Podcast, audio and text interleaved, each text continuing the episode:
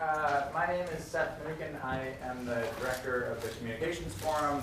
Um, uh, and today's event is co-sponsored by the Communications Forum and the De Florez Fund for Humor. Uh, and for all of you in MIT, if there's anything that you want to do that is funny, we have money to give you. so you should apply for the Florez grant. Uh, the way Communications Forums works is there's about an hour of a moderate discussion, and then um, half an hour to 45 minutes of Q&A. Uh, for the Q&A, please go to one of the microphones. Um, we would appreciate it if you would identify yourself, uh, just because we try and put out a, a, transcription of it, and then we don't need to refer to you as random person. Um, uh, but the most important thing is that you go over to the microphone because it's also recorded, and if you don't go to the microphone, we will not hear you on the recordings. Um, I am going to pass around a clipboard, uh, which is self-explanatory. It says, how did you find out about this communications forum event? Um, if you could let us know, we are trying to figure out how best to reach people. Uh, and one way we reach people is through our mailing list. There is a sign-up sheet right there um, at the edge of this desk. Uh, so if you have not already signed up, please sign up. Uh, we will not spam you. Um, we will only send you information about events we do, uh, and that's a total of six a year. So it should not be too taxing on your inbox. Um, I'm going to introduce our moderator, and then our moderator is going to take it from there. Uh, this is Kieran Setiya, right? Yeah. That's right, yes. I'm, I'm very, with the last name like Mnookin, I'm very anxious about getting last names right. Um, he's a philosophy professor at MIT who specializes in ethics, epistemology, and the philosophy of mind. Uh, he's the author of five books, including Reasons Without Rationalization, um, and the well-known comedy tome, Knowing Right from Wrong. His newest book is titled Midlife, A Philosophical Guide, and will be published by Princeton University Press later this year. And I'll let Kieran introduce Aparna and take over. Thank you. Um, so uh, I'm really, really excited to welcome Aparna Nancherla to MIT. Um, I will give you a brief bio, but we're going to ask uh, many more questions in the course of the uh, the forum. So uh, she's a former writer for Late Night with Seth Meyers and Totally Biased with W. Kamau Bell. Um, she's appeared on Late Night Network TV. I believe you were the first Indian American to appear on Late Night. W female. Female, okay. On Conan in 2013. Yeah. Um, she was one of Variety's 10 comics to watch in 2016. And uh, your first album came out last year, mm -hmm. just mm-hmm. putting it out there. Um, it's a terrific comedy album you can uh, Google it and find it easily. Um, but I wanted to start by asking you about mm -hmm. uh, the thing that may be your greatest skill, uh, which, which, is, which is Twitter. Ah. Um, so I, I, joined Twitter about six months ago, and I had this plan that I would, I would post something funny like once a week, like yeah. not, not like several times a day, like you, once a week. And in the six months, I believe I've come up with one quasi joke. So uh, you have, you know, many, uh, you have more followers than I. You have like 170,000 followers. Uh, Rolling Stone, I think, said you were one of the 25 funniest people on Twitter. And I, I, I was trying to figure out which tweets to select to give people a sense. GQ uh, had an article on the 100 best tweets ever, uh, one of which was yours. Um, uh, I once dated an apostrophe, too possessive. Um, so how much time do you spend doing this? This would take me, this would be a full-time job for me. No, I mean, I, it's kind of a honed skill. Like I wouldn't say I immediately just figured it out, but I think I first joined in 2008, which as we were saying was maybe an early adopter, but I think I just got on it because a friend was like, oh, there's this new site, you can post short things, I think you'd like it. So I just joined it as a way to like procrastinate at my day job. I was like, and I worked in an office, and so I would just like post little things throughout the day. And I don't think they were really jokes at first. They were just like thoughts. It was like, you know, comments on my sandwich that day or something. But uh, but then like uh, the longer I started doing comedy, I noticed like people were using it as like sort of a more of a joke incubator and posting like funny little short. Uh, things like witticisms and stuff. So then I tried to do it more that way. And then I think I just realized I liked sort of trying to make a thought as concise as possible and, and try to draw out like what was the funniest about it. So I think then it just became more of a playground for me.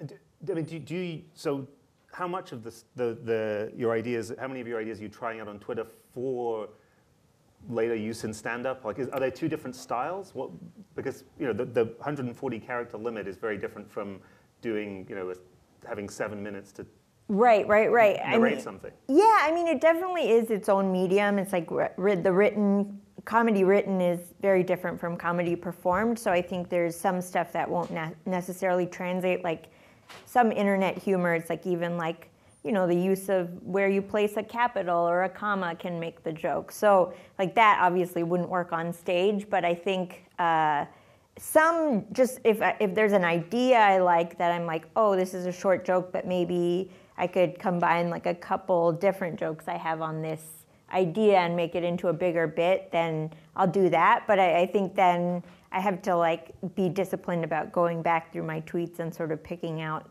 the ones that are good, and that's like you know not always fun. Uh-huh. uh, and do you, do you draft, like, are you, are you like typing and deleting and like, how, how much I- correcting is going on before you? I tweet. used to draft more. Like I used to sometimes stockpile them and be like, you know, if I have a rough day, these will be ready or whatever. But um, but then it, that sort of backfired on me because I had like I had like a hundred sitting in there, and some of them were like, you know, just like two words, like that to remind me of something, like you know, like red jacket or something, and then. There was like a post all button at one point. I think they got rid of it, but it Whoa, it accidentally like um, I don't know how it happened, but it like my phone was in my bag and somehow that button got pushed, and then I just like started getting messages from people like, "Are you okay?" Like, I was like, I "No, that." I'm having a meltdown." And, and so how, do, how similar is that writing process to the writing process for stand-up? Like, do you sit and, and write out ideas for stand-up bits? Or do you, is it just an idea and then you try it out on stage? sort of a combination. Like I definitely come to stand up from a more writerly angle, so I will need sort of an idea of what a bit is going to be before I go on stage. Either just like the simple arc of the joke of like what is funny about this or what was unusual about this thing that happened to me, uh, and then I'll go try it on stage. But then it's like once you've tried it, it's sort of a continual workshopping of seeing how the audience responded, seeing if there's like parts that could be made clearer or funnier, or you're, you're, you need a funnier example. So then it becomes sort of a almost like a dialogue between how how you, how the live performance was received and then how it evolves when you're writing. I mean, do you take notes after, after performing on how things went? Or do you record yourself? Or how do you, how oh, does that work? I, I record my sets, and I think a lot of comedians do that. But the hard part is like going and actually listening to them. Like I have so many of them, and uh, you you get over like the uncomfortability of listening to yourself because I don't really like hearing myself talk. But uh, but you do sort of get an idea of like, oh, that worked there, but it it still could be made a little clearer or something. But a lot of it's just more natural like it, you you find that stuff the more you perform a joke like you'll find a place where you're like oh that seems like i don't need to describe what that is for so long or like i could skip this line like i don't need it so i think a lot of that editing is just more in the moment you discover it yeah And, and do you have a sense of your hit rate? Like how much stuff when, when, you're, when you're doing this gets cut in the course of performance? Like how different when you're, when you're doing stand-up is w- what you, we would see from month to month based on just having tried stuff out and decided and through the editing process? I think it takes longer than people think it does. Like a, lot of times, like if you're working on even like 10 new minutes or something, like you could, it could be like, you know, six months later and you still like can't figure out one bit or something. And then it's like maybe in like a year or something, you'll be like really happy with it. But it, it also differs on, depending on the joke. Like, uh, some people can just keep honing away at like a two minute bit for like years, and then other people will be like, no, I'm sick of this. I'm going to move on to something else. Yeah, so it kind of also depends on the performer. I mean, has your writing process changed since? I mean, how, how, when did you start doing stand-up? I started now, I started in 2006 uh, doing it regularly, so I would say it was uh, 11 years, a little past 11 years. So I think you do, you get a little bit more um, discerning about what you write. Like I feel like when I started, I was very precious about everything, and like if a joke didn't if a joke didn't work, I would take it very personally. But now it's kind of like uh, it's just like it, it's like I'll figure it out, or this one might just need a timeout for a while and then come back to it. Like it's weird. Some stuff you'll bring back after a few years, and you and you'll finally like have figured out why it wasn't working. So, uh, so 2006, when you started, were you were you in college then, or you already had left college and you were you were working in the office job where you were yeah, yeah. procrastinating with Twitter? Uh huh. I was just out of college, so I was um, just learning the ways of the world of work and not doing your work. I see. Yeah. And, but had you, you, so you hadn't done, I mean, had you in college done sort of stand up or performance? Or? I tried it for the first time in college. I think I was home uh, during the summer, and a couple of friends and I would go to this open mic near where we lived just as like a free kind of entertainment. Uh, and then two of us were interested in comedy, and we, we kind of saw that not everyone who, who went up was like at a professional level. So we were like, we should both try it. Uh, so we both like made a pact to try it before the summer was up, up. And I waited until like the last week before I went back to school. And I think it was like my birthday the first time I went up, and I definitely like made sure to mention that so people would be nicer. But uh, but yeah, uh, and then it went better than I expected, and but then I was still too scared to do it for a couple years, and then once I got out of school, I was like, if you really want to do this, you should make an honest effort. So. So um, what was the what was the first time after that that you did it? Like when, when you went into a club in were you in DC at this point? Mm-hmm. That, yeah, and, and did you you went to an open mic? Yeah, I went Yeah. to an open mic at a coffee shop, so a little more casual, and you just sign up, and then you know you have your few minutes, you go up and do whatever you want with them.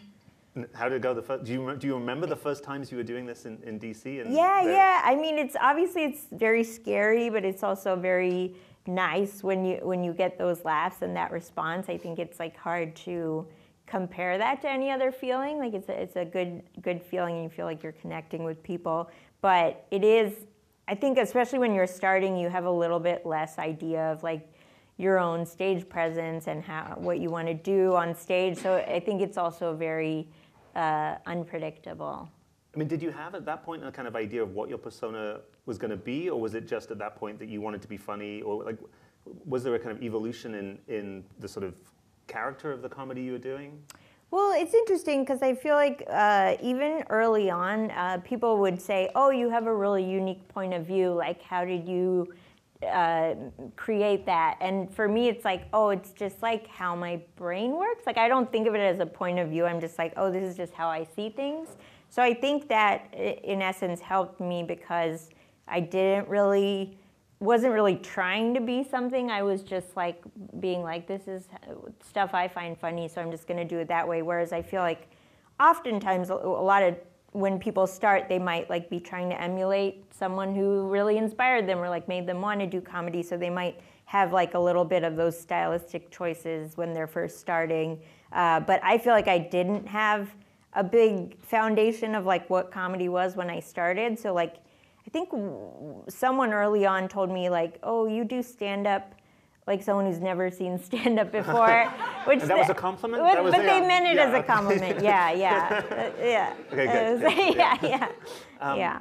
But so, so how did you get the idea of doing it? So where did the ambition come from if, if you weren't sort of a comedy nerd at that point in college? Yeah, Or, I mean, this was like before YouTube and, and stuff, so I don't think that that idea that it's like anyone can put their stuff on the online and be, you know, famous or something like that idea wasn't as much in the ethos yet. So I think it was for me just like, oh, let me just try another thing, and then, uh, you know, if, if I don't hate this thing, I'll just keep doing it. Because I feel like college for me was like a little bit of a struggle in like figuring out what I wanted to do. And even when I graduated I still wasn't sure like that I had found a calling or anything. So comedy at least then for me was at least a coping mechanism to be like oh well at least this is something you enjoy that you can do and so, it- so it didn't come out of doing of sort of acting or it's like other kinds of stage or improv or no, it No, was I really mean, stand up was the thing. Yeah, I remember my college had an improv group, but I was like too scared to try out for it. Uh, but I think I, maybe I did try out for it once, or I went to like they were like, if you're thinking about trying out, we have this workshop just to see if you might be interested. And even that, I was like terrified to go. But uh, but yeah, no, I, I think I just was like, I don't know if I can. And then it is a weird um, paradox sometimes because I am like uncomfortable in group situations, and then I'm, people are like, "Why do you do comedy?" Like, Yeah. know. What's also, I mean, so a, a thing that we will get to and probably talk about at greater length is the way in which you do comedy. Uh, You talk about depression and anxiety in stand-up. Was that something you were doing from the very beginning, or was that something that, that you sort of worked up to, or?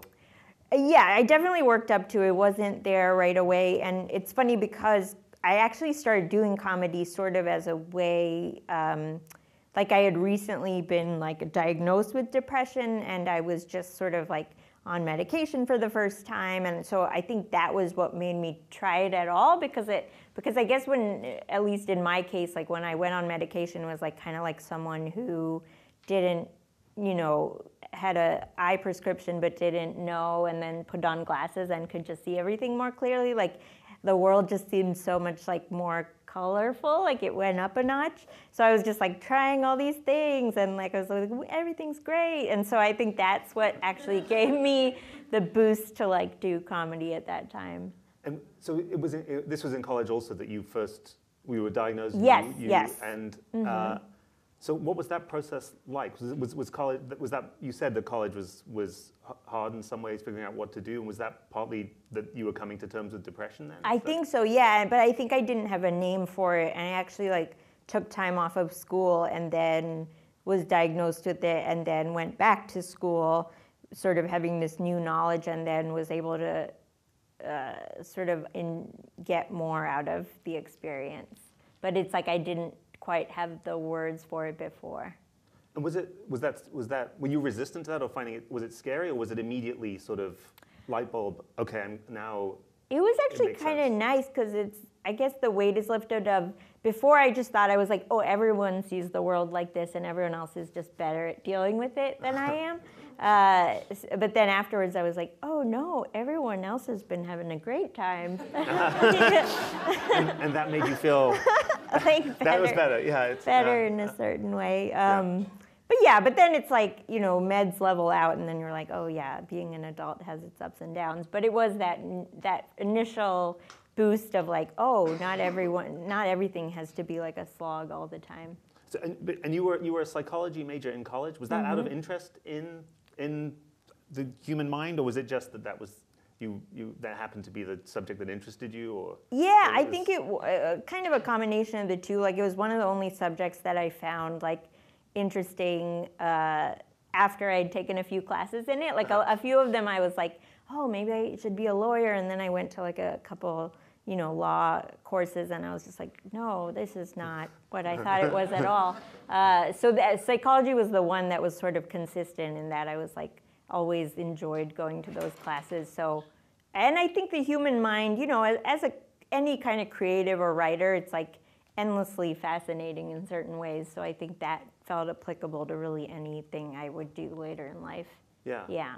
And so I, I I'm still putting off the question of, of sort of asking you about how depression has played into your comedy, but I, I also want to I, I want to ask you more about the other direction. Like has has being open about depression in comedy changed your depression or changed your relationship to your your own emotional life? Has it been has it made it harder, easier? Has it has it, It- changed it? It's definitely made it interesting because I think when you put yourself out there in that kind of vulnerable way, you sort of open the doors for people to approach you about like, oh, like I really related to this thing you said about, you know, mental health or like I struggle with anxiety in very similar ways and I like how you expressed it. So I think it does make people feel like uh, less guarded about talking about it with you, which I don't mind. Like I find that very humbling that to be able to connect with people in that way. But as in terms of does it help ease the pain, I wouldn't say no. Like I couldn't go off my medication, just be like, I'll write a couple more depression jokes uh, and go go back up there. But uh, but it is nice in that, like I first started writing about it as a way to sort of get out of a rut. Like I was having depression issues and I wasn't really able to create anything and I was like, well, maybe just write about the depression even if it doesn't fix it, at least gives you like something to do. So that was sort of what initially made me start talking about it. And was and so so two sides. it. One is the the being open about it. The other is that you know stand up is incredibly revealing, and you're on stage and it's just you. and I imagine it's terrifying. Um, so, I mean, how did depression? How did you get over the, the anxiety uh, of just being on stage? It sounds like you, you did it in sort of coffee shops and other places, but like how, that must have been a, a, a sort of ongoing challenge. Yeah. I mean it's still a push and pull. Like I still, I also have a lot of anxiety, so I think it is like I still get nervous before performances, and I think in a in a way that like people have been doing it as long as me. Like a lot of people are like past that phase I'm in now, but I still get like very um, uh, like my thoughts get scattered and I get like shaky and stuff before I perform. But I think you learn to cope with it just in in your own ways. Like I, I um, been trying like meditation and like exercise helps and just finding ways around it. It is sometimes it is like I have that conversation before I go on stage where it's like, why do you do this again? Uh, and then afterwards you're like, oh yeah, I feel that's why I do it. But um, but yeah, it is it's strange because it can feel counterintuitive that something you love to do like going up up until you're actually doing it can be like a painful process.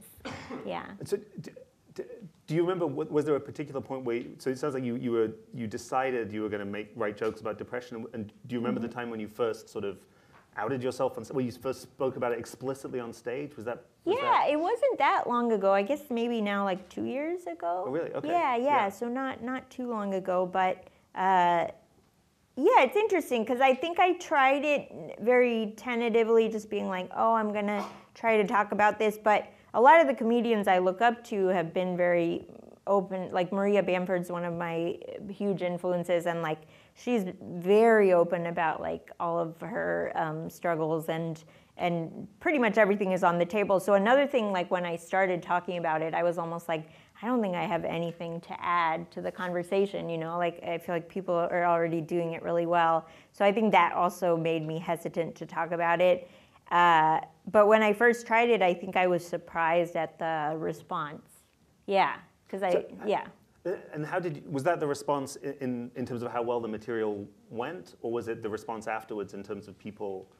Just in terms of how it went, because I was like, I don't know if people will relate to this if they don't necessarily experience it themselves. And sometimes they, sometimes the jokes won't work, but uh, the, more people respond than I expected would. Yeah. I mean, do, do you feel like you have to sort of, so when you're structuring comedy, the, a set, do you, do you sort of think about how, how to, how much, uh, how much depression to inject at any given point? Oh, Because I was thinking on, on, on just putting it out there, you mention it, early, I, I'm sort of thinking of Early you on, early early on, on. but briefly, and then there's a bit later on where you really talk about it. Oh, so there's a sort of sense that it's been paced, and is that something you, you sort of are thinking about in terms of audience, and, and because some people must be relating deeply to the parts Right. where you talk about depression and feeling a kind of relief that this is being spoken about explicitly, and uh, others are, hmm, that's interesting. Yeah, I mean, usually when I'm doing a longer set, you can feel out if the audience is responsive to it or not. So in that way, you're right. There'll be like a, you know, a, a one-liner or something where I'll be like, oh, I'll see how that goes, and then if they responded well, then I'll do the longer bit about it. But otherwise, it's like, oh, we'll we'll skirt that area this time. And is that so? When you're doing when you when you're doing a set, you, you have sort of a, it's like a multiple choice kind of thing. So you have Mm-hmm. yeah. a kind of bunch of different ways to go depending on how the audience goes. So is there Yeah. is is that a what, is that something you did from the beginning, or did that depend on? Is that something you kind of learned as you went, went I think along? you learn it with experience because I think when you start, you're sort of like, okay, this is what I'm going to do Yeah. when I'm up there, and then you maybe aren't used to curveballs as much when you start, but then it's like the longer you do it, you kind of learn that it's like. You know, some audiences are going to be on board with you right away. Some of them are going to warm up to you eventually, and some of them are just not going to like you. I mean, do you do a lot of crowd work? Is that's I, I don't, I've seen you a couple of times that are not. I Um, that- no, I, I don't necessarily like. I might use it to to get into a topic or something of like how many people have done this or something, but I don't. I'm not a big like. Uh, let's figure you out. Uh-huh. Yeah. I mean, there was. So I remember one, the last time I saw you came and did a, a thing with Eugene Mirman in Boston, which yeah. was not long ago, a month or two ago at the Paradise Yeah. Rock Club, and um, you guys did. uh, There was a thing that was really cool, which is you both came out at the start and did a kind of I don't know what, what is that? What do what, what do we Just call like that together? Banter, I guess. Yeah. Yeah. Was that something you planned? Like, how did the idea for that come up? Come up? Was that? Well, he that was- actually said before the show, he was like, "Oh, so I can just intro you after I uh, intro the show, or if you want, we I can just bring you up and we can talk for a few minutes, and then you can start your set, and I'll leave."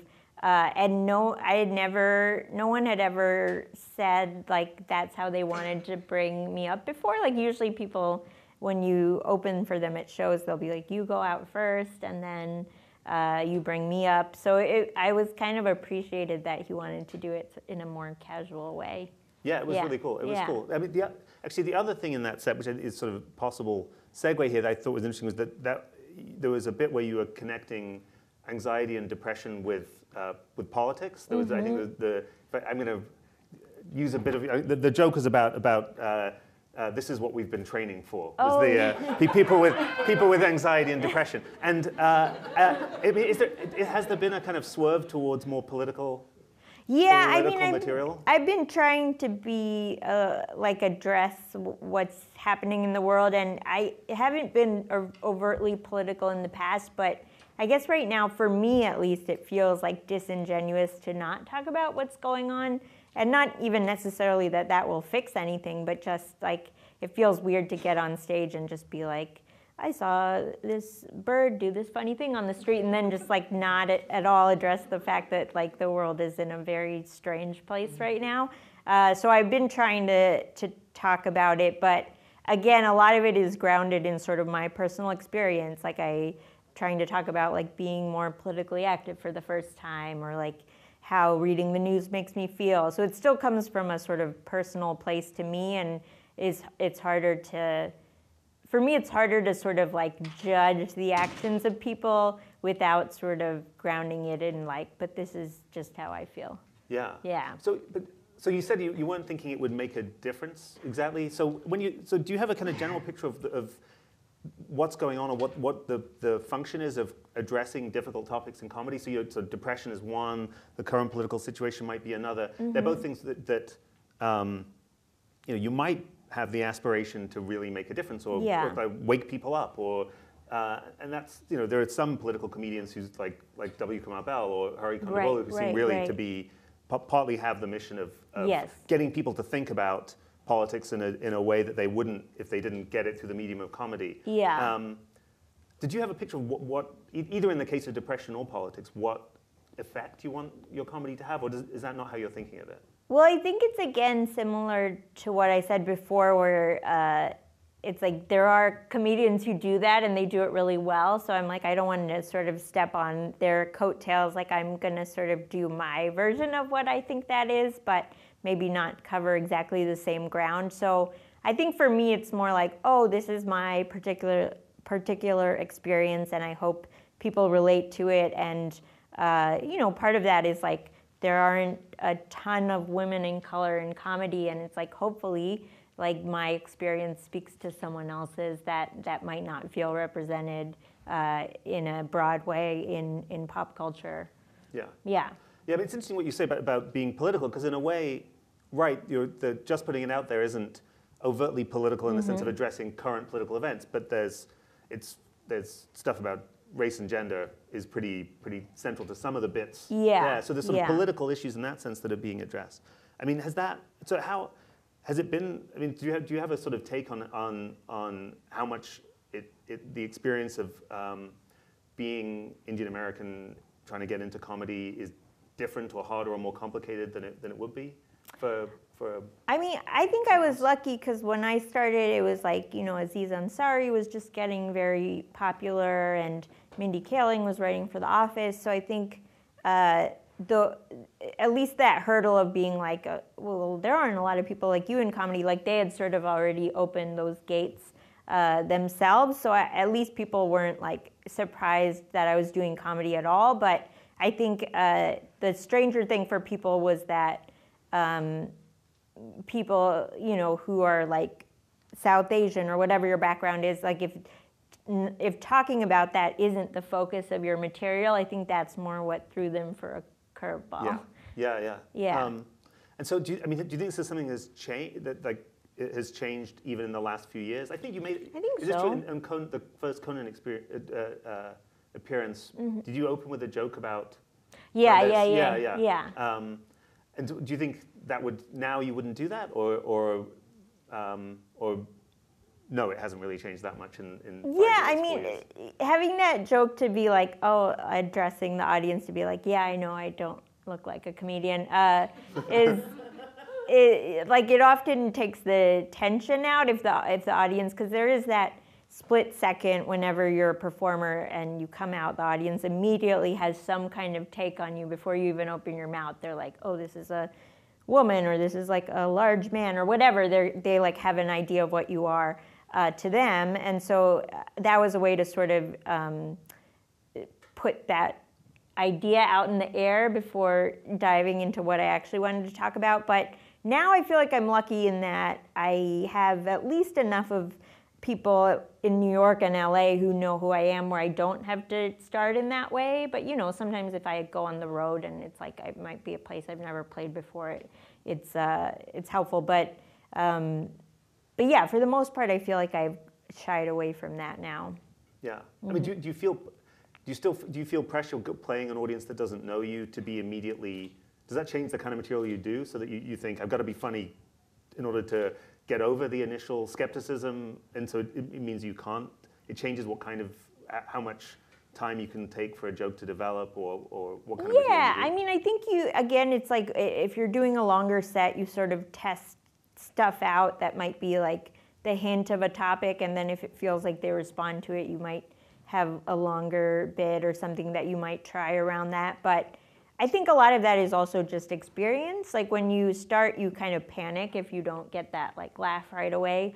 But I think uh, once you've done enough sets, you you realize like, oh, they, they might just take a little work, or like I'm gonna try to go this way. Like it, you, it's not that immediate. Like, oh my God, this isn't going well. Feeling, yeah. And do so do you, do you have, so I think actually, I'm going to ask you about this again, about this sort of persona thing, because I think what you, you, you described your sort of stage persona as not a sort of consciously planned persona, um, but nevertheless you have a kind of, st- so what's the, your sense of the relationship between the personality you project when you're doing stand-up and you, or, or do you feel like, are you in a position to comment on that? Yeah, I mean, it's definitely it's not. Uh, it, it's definitely a version of myself. I think it's a little bit heightened for the stage and exaggerated, but I definitely don't feel like I'm like putting on a character or like a persona when I'm going on stage. I'm just like, oh, this is like the performer part of my personality, or, or it's just like one way I have a being, just like the way we're different around different groups of people in our lives. Like that's like my stage me, and uh, yeah. But I don't, I don't think of it as like, oh, now I have to switch into this. I see. So it doesn't feel like acting. It doesn't. It doesn't feel like you're sort Not of. really. You're getting into your. Because I think even t- teaching, even I feel like I, which is the, closest I can get. I feel like teaching is teaching is good because the stand. If you if you, everyone's expectations are so terrible, you, you can make the worst joke and people are like desperately grateful. So, but so that's my my the closest analogy I have to stand up is, is teaching. And I feel like even teaching, I feel like.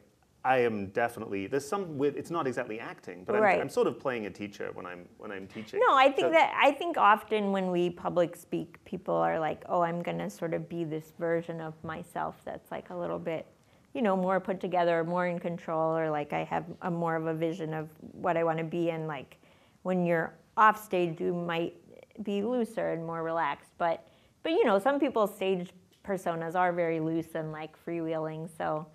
But the weird thing is when you realize that's like carefully calculated. Right. Yeah. Yeah. yeah. I mean, do you, do you, I mean, to do, so that, I think maybe this doesn't come in, the, in, in terms of thinking about a persona, but do you have a kind of, do you have a picture of where you want your comedy to go? Like what, what, what in, over the next five years you kind of want to explore in comedy and sort of how to get there from here? Is that something you, is that something you think about or is the horizon not?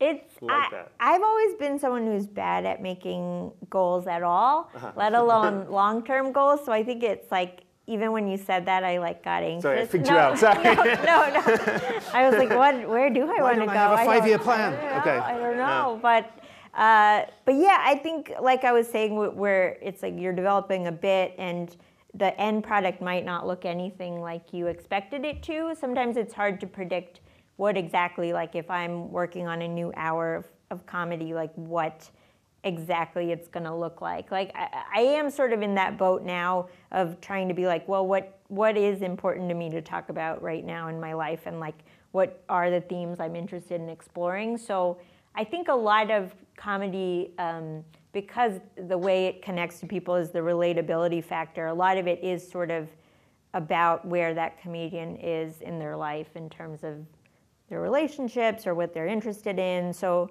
a lot of it to me just feels like a snapshot of that person's life at during that time. Yeah.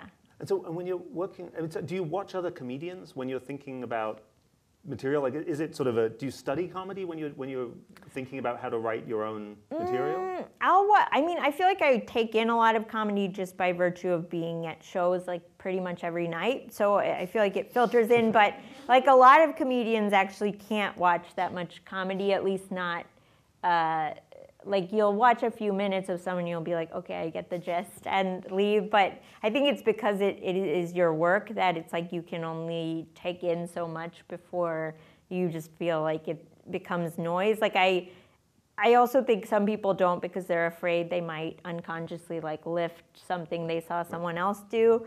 Uh, but for me i think it's just oversaturation and like I, I know a lot of comedians who will watch like people's specials and stuff and be very current on that and i like i can't remember the last special i watched and i feel like when i'm not doing comedy all, all the art i want to consume is like anything but uh-huh. comedy like horrible murder uh-huh. docu series and stuff yeah but do, do you hang out with i mean uh, so do you hang out with comedians are, are you because uh, i know you do you do you've worked with um, other comedians on, on, with Jacqueline Novak on mm-hmm, the Blue mm-hmm. Woman group, and you have a thing with Joe Firestone, and yeah, so yeah. so you, you, do collaborative comedy as well as doing mm-hmm. um, solo stand up. So do you try out material on other comedians? Is that part of the process of working, or is, is yeah? I think um, like I have people I enjoy writing with, just in terms of we're both working on our own sets, but I know they understand my sensibility and I know I can like bounce ideas off of them without feeling like they're not following what I'm saying.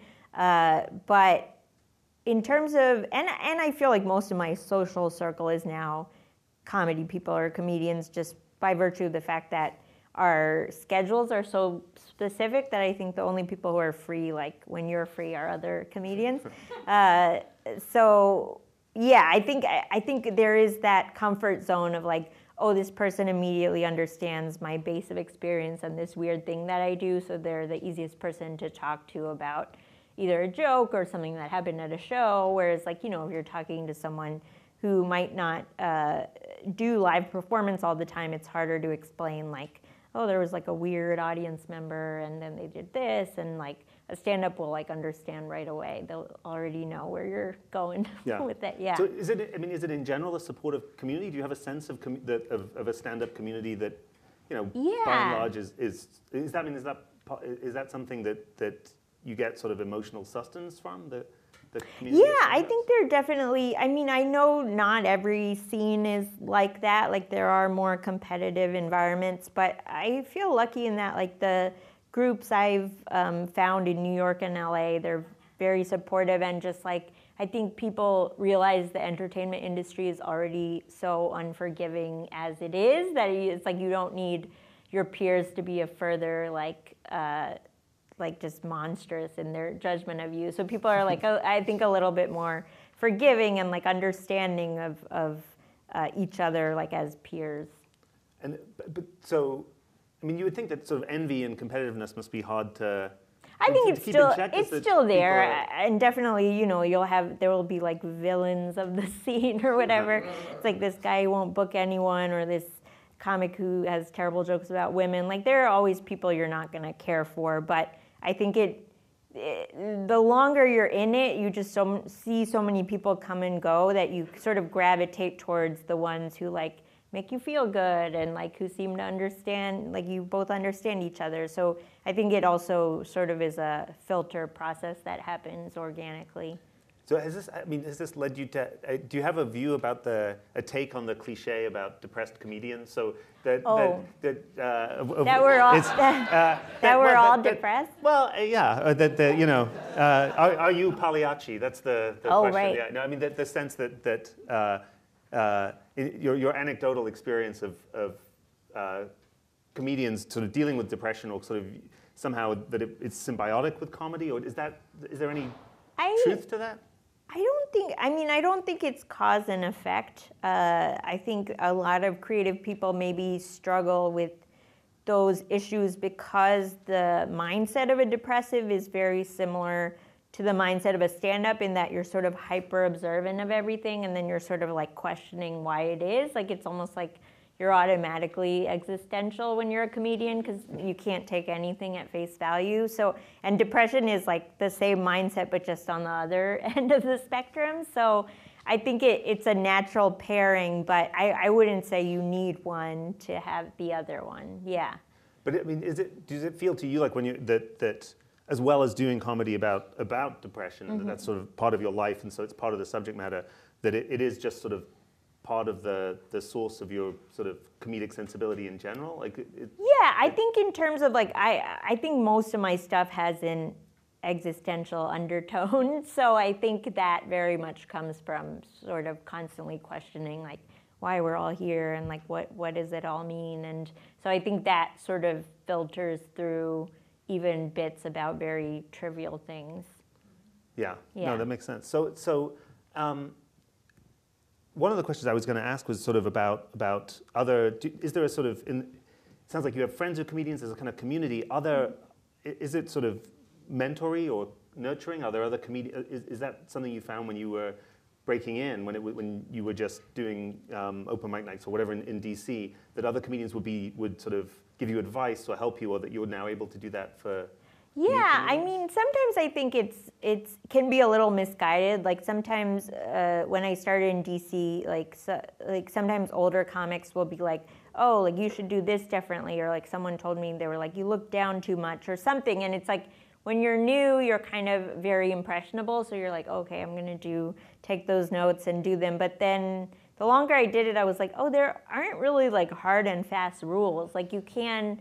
You can like you know be a better performer but th- there's also nothing wrong with like doing things sort of your own way or like uh, taking your own path. Like that's feels like open uh, like an open game now where people are uh, finding their you know groups of people respond to them in very different ways than they used to. So i don't think there's as clear a like the, this is what you need to do to get to this uh, but I, I do feel like I was lucky in that when I started, I got to open for a lot of people I look up to, like Eugene Mirman and like Maria Bamford and Paul F. Tompkins, and they've all, all, all like all the experience I had opening for them was like very positive, and they were all very encouraging, which I think was very um, like a huge thing for in me, sort of being okay with like not maybe being like all the other comedians. Yeah. And was there a? So what was the the, the narrative there of the point at which you decided? I'm going to try and make a career of this, or like you. So you were working and you had an office job at some point, and then Yeah. at, at some point you quit it and went full time. Yeah, I think, well, I started in DC and there's like a good scene there. There's like, I think it's similar to Boston in that you can get up uh, pretty much any, any night of the week, but maybe you're not as much under the eye of like the industry. So I think a lot of people that I started with, they were all sort of moving to New York and LA. So it felt like it was time to move. And i also felt like i had sort of hit the ceiling in dc in terms of like what i could do opportunity wise and i was feeling like creat- creatively stagnant. So i think it was like well if for if nothing else you have to move just to like get recharged and be like excited about comedy again. So i think i, I did move out there with the idea of being uh, making a real go of it but also just for a change of scenery too yeah And, to, and you moved there and didn't, and comedy was your the, the sole thing. Is that right? So th- that, that was the. Yeah, well, were- I was temping for a long time, and I also, you know, you usually pick New York or LA, and I was dating a comic at the time, and he wanted to go to LA uh, like 100%, and I was kind of split, and then I was like, oh, I'll just follow him, you know, uh, which is not the most empowering story, but um, I see. So, so I, I gotta I gotta try and ask this question without playing into stereotypes. So my my my. I think both of your parents are doctors. My father is a doctor. When when I told him I was going to do philosophy in college, there were there was uh, there was some there were some questions about, about my career choice. and did, did that happen? I mean, so were your, were your parents baffled by what you were doing, or did they did they were they supportive or resistant when you said I'm going to go to LA and now I try think to make a career? Yeah, I mean, I think they will, they were baffled at first by what exactly it is I was doing, but then they, they came to a lot of shows early on, so at least they had an idea of um, of what comedy is, like improv and stand up, and then. Uh, they did keep pushing the idea of grad school like very hard uh, the whole time, where they were like, "Okay, this is great, but grad school," uh, and I was like, "I don't even. What would I go to grad school for?" And they were like, "It doesn't Yeah, matter. just grad go, school. Just go." grad- yeah, yeah. Um, so I think that they were just used to like that's how you do it because that was the model they were given. So I, I like I understood where it was coming from, but they were never like, oh, don't do comedy or don't. Uh, I think they were just concerned about the security element, and uh, I think they thought LA was like very far away, which it is, but. Um, but yeah, I, they were hesitant, but they were never like uh, completely discouraging. I mean, did they like your stand-up to begin with? Like, so they, had they had they been to comedy before? Was yours like was yours the first stand-up they saw, and they were like, "This is." I think is I think I took them to a show once when I was in college of this comedian I had seen on TV, and I think because they were on TV, they had a very like um, less. Uh, I should say risque set, and then when I took them, he was like so filthy, and I was just like, "Oh, this is a nightmare." Um, but uh, but yeah, besides that, they hadn't seen much stand up, and so I, I think at first they just liked me because I was less vulgar than the other comedians. uh, but I think they also just enjoy seeing other people watching me. Like my mom will often just give me reviews of like other people in the audience. like, Everyone else seemed to be having a great time. I see. Uh, and and then one time she was like, I almost understand all of your jokes, and my dad was like, oh, I'm not even close. but, but they still come. That's so nice. Yeah, no, they're very sweet. That's really good. That's really good. So I, I have a couple more things to ask, but I was going to say in, in a minute or 2 I'm going to Mm-hmm. Yeah. open things up to questions to the audience. But I want to give people. I, there's always the awkward silence, so I'm going to give you the next two or three minutes while, to, to think of questions while I. Um, I'm going to ask you one more Mm-hmm. question, which.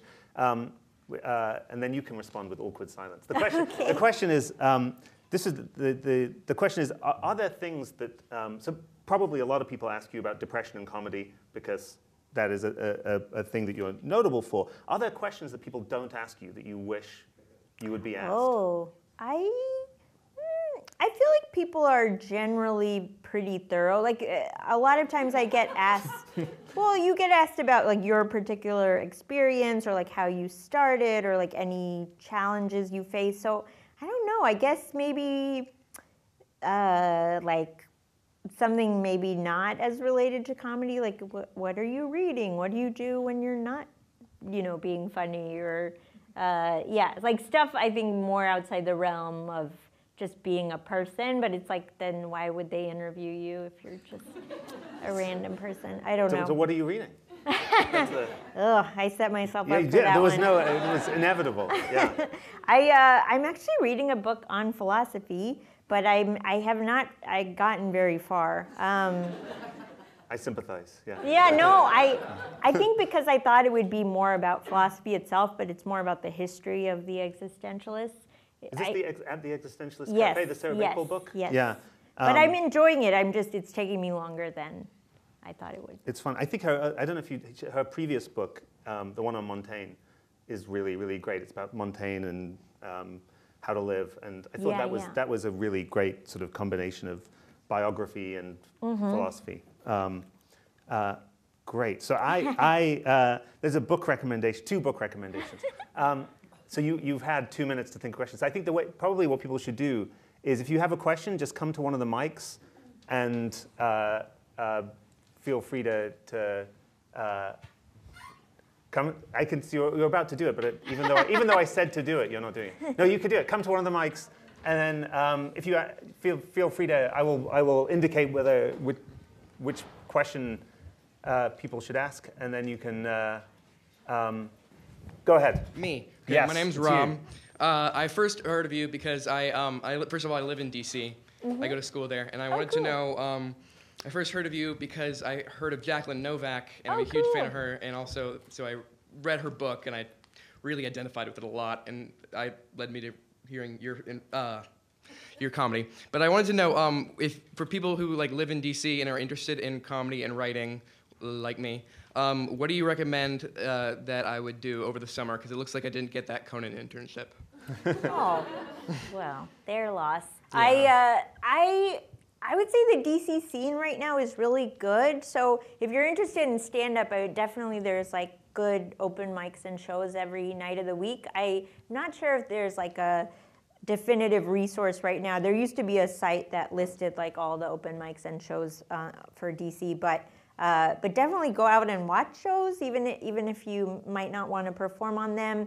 Uh, the uh, Washington Improv Theater has a lot of great long form improv. Yeah. Uh, and some there, so, I think now they offer some classes on writing, like sketch writing and late night show submissions. So I think any of those things would be good. Okay, excellent. Um, and I have just one more question about the uh, your anxiety and stuff like that. Um, how did you know that you were funny, and also that to get the confidence to like that people wanted to hear what you had to say, and that like you could make a career out of it? Because that I can't imagine me people wanting to hear what I have to say and stuff. Oh no, yeah. I mean, there is. I think for every performer, there's like a raging ego monster inside all of us. But I, I think for me, it was kind of strange because I was very shy and introverted growing up, and I think to know you're funny, you need to have that audience Yeah. feedback. So. I actually dis- discovered it in kind of a weird way. I ran cross country and track in high school, and we would go for long runs, and I would sort of make just like funny comments on things that they would laugh at, and then I was like, oh, maybe, maybe I could do this Okay. uh, in a different environment. But, uh, but yeah, I think I don't know if that that's helpful at all. Um, I was like join a girls cross country team. I, but no, I think it is. You know. Maybe if you're interested in writing, like writing some short pieces and, and sending them to, to friends whose opinion you value and, and seeing, seeing what that feedback is. Um, it's usually best to start with your peers because I know a lot of comedians will get like emails from people asking for advice or like help, but it's like very hard to do that just for for someone you don't know or Yeah. like where you if you're just starting, the most important thing is really just to try it and try lots of different things and see what you gravitate towards. And also sometimes when you take classes, you'll find people you really enjoy working with and, and that's another way to like form those groups and that community. Okay, thank you. Mm-hmm. Of course. Do you want to go ahead? Thank you. Um, so you seem like you've been real busy recently. I've seen you on stuff like. Debate Wars and hosting stuff at the UCB and working on your own stand-up material. So just wondering what you would say has been your like most fun comedic experience in like the last year or so.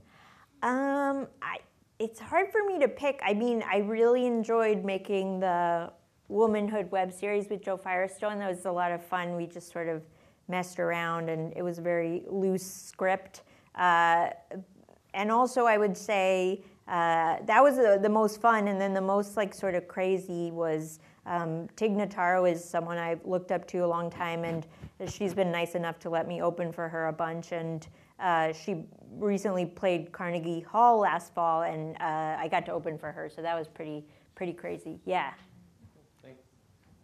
Um, oh, say who you are before you, just for the transcript, so we can. keep. I'm Rahul. Uh, I uh, I'm did the South Asian stereotype of finishing a PhD here and you know be going to grad school and things like that. But uh, so I found, found, I just sort of randomly came across you as a retweet on Twitter or something, and then I started following you, and I really enjoyed your tweets because part of it was I liked that it wasn't very South Asian focused. It was very general. It was uh, about all, sorts of issues, things like that, and I really enjoyed that. Oh, thanks. And one thing I was curious was, you know, as you were mentioning about doing comedy on Twitter or doing one-liners is very different than doing a stand-up set. And you know, you get this feedback in life that oh, you're funny, you know, you you do one-liners, right? How do you go from that to like actually thinking that you can do like a stand-up, like telling a story or doing that kind of comedy set?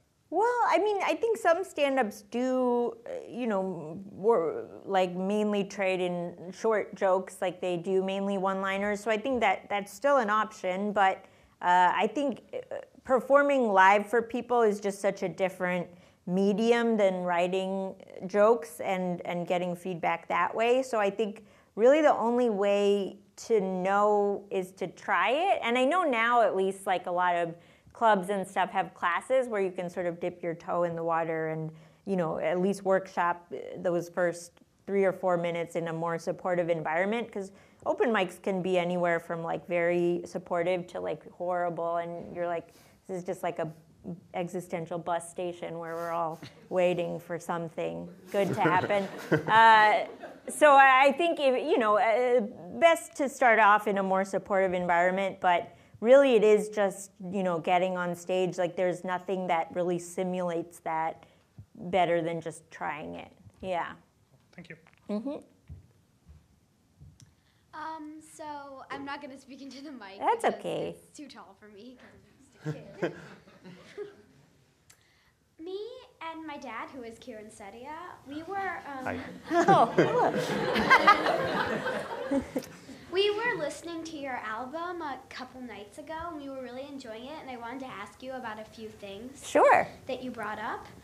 One of the things was in one of your episodes where I think you were talking about, um, not your episodes, your tracks, where you were talking about um, LA. You went to like this like class that kind of taught you about like the Hollywood movie industry and that kind of thing. And there was that time in it where like every where like everybody was going around and saying for each person what actor would most represent them. right And when they came to you, they gave you some really shockingly racist responses that were really horrible. The most horrible one probably science. yeah What's your opinion on those kind of things? Is it more like neutral or le- not? Probably not neutral, neutral, but just like this is horrible. But I don't really want to be like super active, or is it like I'm going to be active to stand up against these kind of things? Yeah, I mean, I, it's funny because I feel like when you're in entertainment, there a lot of stuff like that happens where it's horrible and it makes you feel bad. But then a lot of good stuff happens too, and I think you have to learn to sort of balance out the good with the bad. And uh, sometimes you just have to pick your battles in terms of what you want to be mad about. Uh, in in that regard because you do face so much rejection that it's like if you get so mad about every single one you're just not going to have energy left to create and and sort of do your own thing. So sometimes it is easier to just keep your eyes on your paper and be like these people might not get me but i'm just going to keep doing this thing that this person really likes. So i think it, it is a lot of just sort of sticking to your inner gut. Yeah. And also, I noticed that on another one of your tracks that I really liked, you were kind of talking about unfair women's fashion standards. Mm-hmm. Like you were talking about how a lot of women are pressured into wearing like skimpy outfits and that kind of thing. Mm-hmm. And you talked about how you don't like that kind of thing. Like I liked when you brought up the three piece. oh thanks That was a funny part. and I was just wondering, what's your opinion on that? Is it very strong? Is it like It's kind of, I think that, uh, especially stuff around, um, you know, my experience in being a woman, a lot of it is just my own body insecurity and like uh, shyness around other people. So I definitely have my opinions on what I uh, think is acceptable, but a lot of it is just in relation to me. Like I, I wouldn't speak for all women of like, oh, no one should wear this outfit, but I'm more like, I would prefer to wear, you know, like a full length coat everywhere. Thank you.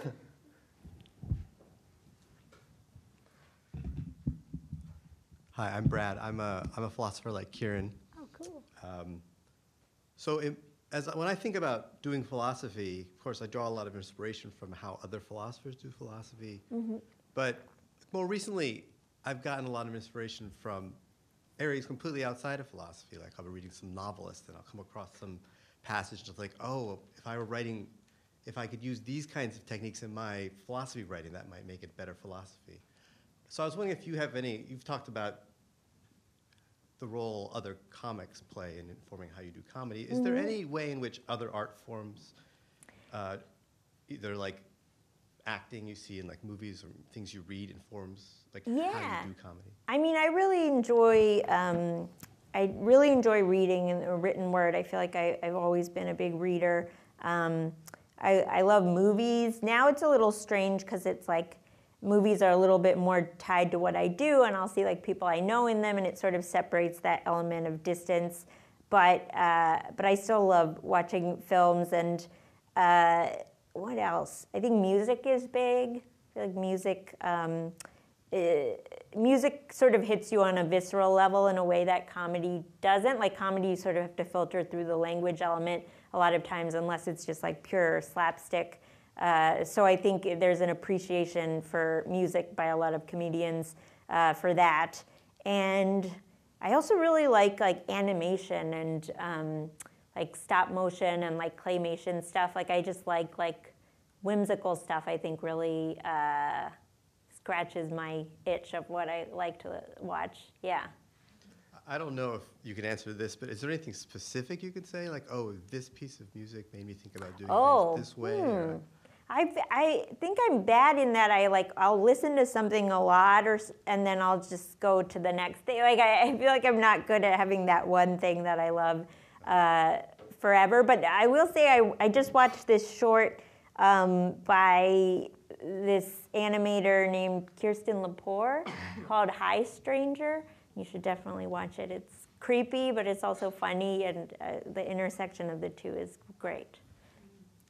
Yeah. We have time for more questions, but while people are thinking about questions, I was going to have a follow up, which is do you, do you think about writing novels? Or like, have you thought about, is that something you, you have the ambition to do, is sort of spread out from stand up into other media yourself or to act in films? Is that? Yeah, I mean, I think um, the nice thing of comedy sort of opens the doors to a lot of writing and acting possibilities. I, I've enjoyed, I've gotten to write for shows and I've gotten to act a little bit more. And I definitely enjoy all of it. I think I'm, again, bad at setting goals. So I'm just like, if someone offers me a thing, I'll do it. But uh, I, I think I would enjoy maybe, you know, voicing like a character in an animated thing and uh, writing it. Uh, yeah, so I think, uh, you know, smaller goals. yeah. Yeah. Yeah, go ahead. Hi, so I'm Vicky. I'm a grad student in comparative media studies here. So I'm Yeah. going to ask you a few media related Sure, questions. sure. Uh, I'm really interested in your perspective as a main Twitter influencer Mm-hmm. and how you would view the different types of social media and the different ways you can tell a comedy narrative through them. And so maybe like how is Facebook or YouTube or Snapchat Yeah. all different and what trends you see coming up within the, co- the comedy field and embracing or pushing away from some of those changes in social media. Yeah, I mean, I think right now social media is really big in the entertainment industry in terms of like, uh, I think executives are trying to see how to translate people's social media popularity into like other projects for them to get audiences and, and money to. So I think Twitter for me, I just gravitated toward naturally as a medium. I'm lucky in that it's around, it's been around for a long time and is like still pretty popular. It's probably helped by the fact that um, certain people are really into it. Uh, but you know, there are other ones like Vine was huge when it when it really popped, and now it, it's gone. So I think uh, people also acknowledge that some social media is like follows an arc, and then it sort of dies out. But I think um, having some kind of social media presence feels pretty crucial for comedians these days. And there's some who don't, but I think they were lucky enough in that they built an audience before and have an audience now. But like if you're just starting now, it's a lot harder to build a following without being on the internet at all. Um, right now, I think uh, everyone's really into Snapchat.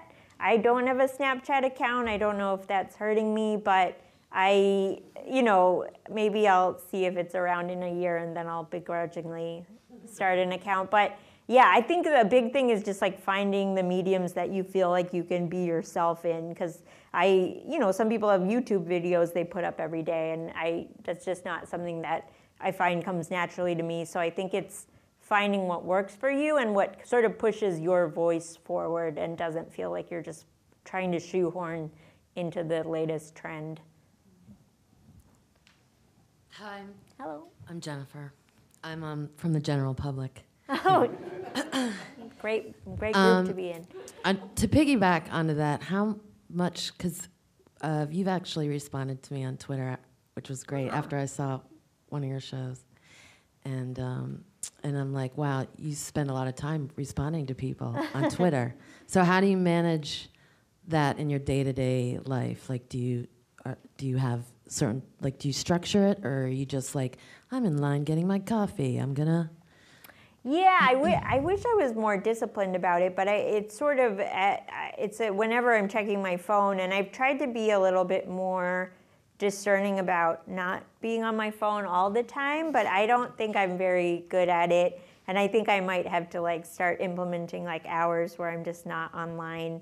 Uh, but now now it feels really hard with like the news and stuff because you just want to keep refreshing it, and then it, it feels more critical. Like it feels less shallow to be like, oh, I just need to know what's happening in the world than to be like, I need to respond to this fan or whatever it is. Yeah. It feels more crucial. Yes. To respond. Yes. And then I have another question about, about your um, writing. When you're writing, um, do you when you're writing, because you're very deadpan, and I'm wondering if you're like that in your mind, or are you like giggling? When you like when you have like a you know you know what I'm saying? You're like, oh, there's something here. Like, are you are you laughing in your mind? I will I will like very occasionally like write something that I'm very pleased with or that I'm just like, oh, this is very smart. Uh, but for the most part, it, it'll just be like a thing in my mind where I'm like, oh, it'd be funny if I if I said it this way, but I won't. Um, That's I won't like. as you go. Yeah, yeah. I won't be generous and give myself the laugh. Yeah. Hi, I'm, I'm Jean. I teach music here at Oh, MIT. cool. And uh, I was curious about, um, you know, what, what you've learned with improv and your comedy and how that relates to how you communicate in your, uh, you know, in your everyday life with people. You know, I'm curious about my students and also with my, uh, you know, my fiance and my, you know, Mm-hmm. the kids and my family. How has your improv affected those Well, communications? I mean, I'm someone who's like pretty rigid and like like to maintain control. So a lot of the reason I took improv classes to start with was sort of to find ways to break out of that more. I think improv is really good about being okay with being in the moment and not necessarily knowing what's going to come out of your mouth and knowing what you're going to say. But it's also very good. I think it teaches you to listen to people better because like when you're on you know when you're improvising with other people like really you're piggybacking off of whatever they did and if you didn't listen you're sort of denying that possibility. So i think it also just makes you sort of relate work better in groups because you're used to that give and take. Whereas stand up is a little bit more selfish in that you're the only one with the microphone and uh, you're you know you're fully in control of what you want to do. But uh, but improv, I think, I don't know, it's, it feels like a very useful um, medium for just teaching people how to relate to each other better. Yeah. Mm-hmm. Uh, Mark. Uh, I'm a clinical psychologist. I'm, I'm funny with my patients and a lot of people. but I, I also don't know a lot of times where it comes from. A lot of times it's in the interaction, but I can't imagine sitting down yet. This is something I would like to do. I'd like to sit down and write comedy. But I think I, I would get stuck. So do you like say, okay, I'm going to try to be funny now? Or what, what, how do you go about that process of approaching that? Yeah, it's inter- comedy is interesting because I feel like if you, it, it, I guess it's kind of like um, anything where if you think about it too hard, it starts to sort of disintegrate. Like it, it, there's a part of it to me that feels intuitive, and there are people who sort of dissect comedy and analyze why exactly this part made people laugh. But I feel like a lot of comedians don't think of it in that way. It's more just like instinctual of like, oh, it would be funny if I did this, or like my tendency here would be to, you know, make this offhanded remark about this other thing. Like I think it it often just feels like a like a dance or something where you know when you made the right step and you know when you like misstepped. Like, but it feels harder to, at least for me, to to be like, okay, now is time to put the joke hat on. Yeah. do, you, do you take another question. Do, do you take like, do you like watch yourself, like, or, or say, okay, why was that funny, or like, or take almost take notes on when you're when you're like uh, spontaneous or. or Well, sometimes you'll, oftentimes you'll record sets because you might discover something in the moment that you didn't know was there, and then you'll re-listen and be like, oh, I see this actually connects better here. But a lot of that stuff is like, uh, you know, it's not uh, premeditated. Like it sort of just happens organically by virtue of the fact that you've done the joke a million times and you finally like found this new angle or direction to go in. But uh, but yeah, it's harder. It's harder to, I guess, um, control spontaneity, if that makes sense. Yes. Yeah. It does. Yeah. Yeah. I find that uh, in banter, I'm funnier than when I when I if I make an effort, it just go it, it can go flat.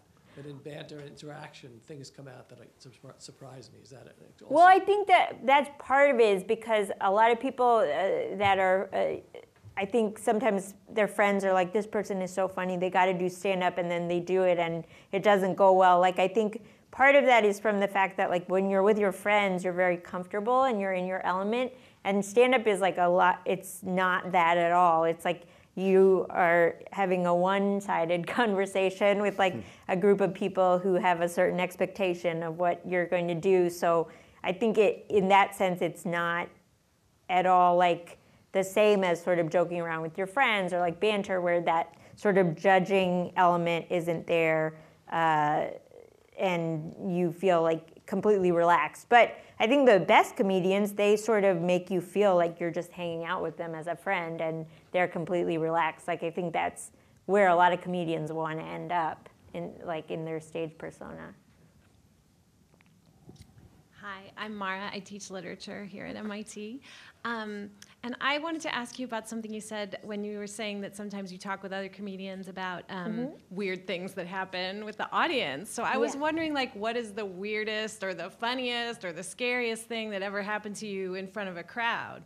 Oh man, I I feel lucky in that nothing super horrible has happened to me. I um, I've had friends where it's like they some they had some heckler. Like I had a friend where like a heckler they like brought them on stage because they were being so disruptive, and then like cocaine fell out of their pocket. Like just like stuff where you're just like, what is happening? Like another friend I had did a show where cops came in in the middle and arrested someone in the audience. Like it's just like you just don't know what's going to happen um, sometimes. But uh, but yeah, I think the one of the crazier things uh, is I host a show in New York that's like a free Monday night show, and you know we get a lot of like famous drop-ins. Like it's been a very long running show, and one time Chris Rock dropped in, and there was like I guess he was unannounced, so I introduced him, and he went on stage, and then someone in the audience was I guess like holding up their phone to like tape him, and they have a very strict like no no recording or photography policy, and he saw it and he was just like, "Oh, you got to stop that." And then I guess the guy tried to do it again, and then he was just like, "Oh, to hell with this," you know. And then he just like walked off stage, like he hadn't even told one joke. Uh, he had maybe gotten out like two lines. He just like left the stage, left the building, went back to his Chris Rock life, and uh, and then I had to. I was hosting, so I had to go back up and be like, uh, "Well." Um, because he was like second, so we still had like the whole show ahead of us. So I sort of had to do that like tonal shift of like, well, that was horrible, um, but we can still have a good show and have a good night. And um, you know, that guy felt terrible for him because I think I, I'm sure he didn't have bad intentions, but he like very quickly got himself out of the room because I think people would have been like, he's still here. But um, but yeah, for the most part, it's like anytime something happens that affects the whole room, like you have to address it in some way. Yeah. Hi, Rob again. Um, I was wondering about, uh, you said young comedians, they need to have an, uh, an, an internet presence, and I keep my Twitter private because I find it, I don't want people seeing it other than my friends. But um, I was wondering, uh, is there ever a worry that you're just throwing a joke out there that you could maybe have used in a stand-up bit if you had just maybe worked through it a little bit more and you're basically do you ever feel like it's like a waste to tweet something No, I mean, I used to feel like sometimes people don't like Twitter because they feel like they're just giving out content for free. And I, I guess I understand that perspective for sure. But I think I tweet so much and like sort of cycle through so many ideas that I don't really worry so much that it's like, oh, someone might have read this line or something. Because when it eventually works its way into a joke, like there's always going to be an element to it that's different just because it's not being read, it's being performed. Mm-hmm. So I think I I've learned to stop being like overly precious about being like no one can see this until Yeah. it's yeah ready. Yeah. Okay, Thanks. We have time for maybe one or two more questions if people have them. I'm going to pause. Pause. Yes. Okay. Hi, I'm Lindsay. It's a pleasure to be here today. Um, I have three really simple questions. Um, one is, as a comedian, what does successful mean to you?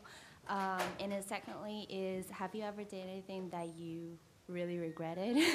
um, and then third question is, um, what would you tell the younger self?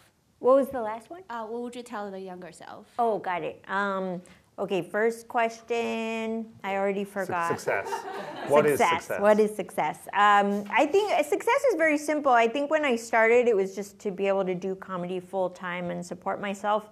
And I'm lucky enough to be at that place now, so I need new goals. But I do feel lucky in that I get to do what I enjoy for a living. Um, but it, yeah, I guess success would just be to continue to push myself creatively and and and make work that I'm proud of. Uh, and then, have I ever done anything I'm ashamed of? I'm, I think I know I've made jokes like when I first started that now I would be like I wouldn't joke about that. Like uh, you know, like some um, I can't think of one off the top of my head, but there's definitely things that I'm sort of like now that I think about it, I'm like oh, that doesn't like sit as well with me now as as it as it did back then. Like because I feel like when you're starting, you're sort of like if you get an easy laugh, you you're like okay, I'm gonna keep going down this path, but like I did stuff about like being Indian and sort of joking about having brown skin and how that can translate to so many different things. And now I'm like, eh, I probably wouldn't tell that joke. So I, I think you have a little bit more of a conscience about what you want to say. Uh, and then lastly, I what would I tell my younger self? I I think I would say. Um, that's a good question. I guess I would say it's all gonna be okay. And that is the perfect note on which to, on which to end. Th- thank you so much oh for no, coming. thank you. Uh, Thank, you. Thank you for the great questions.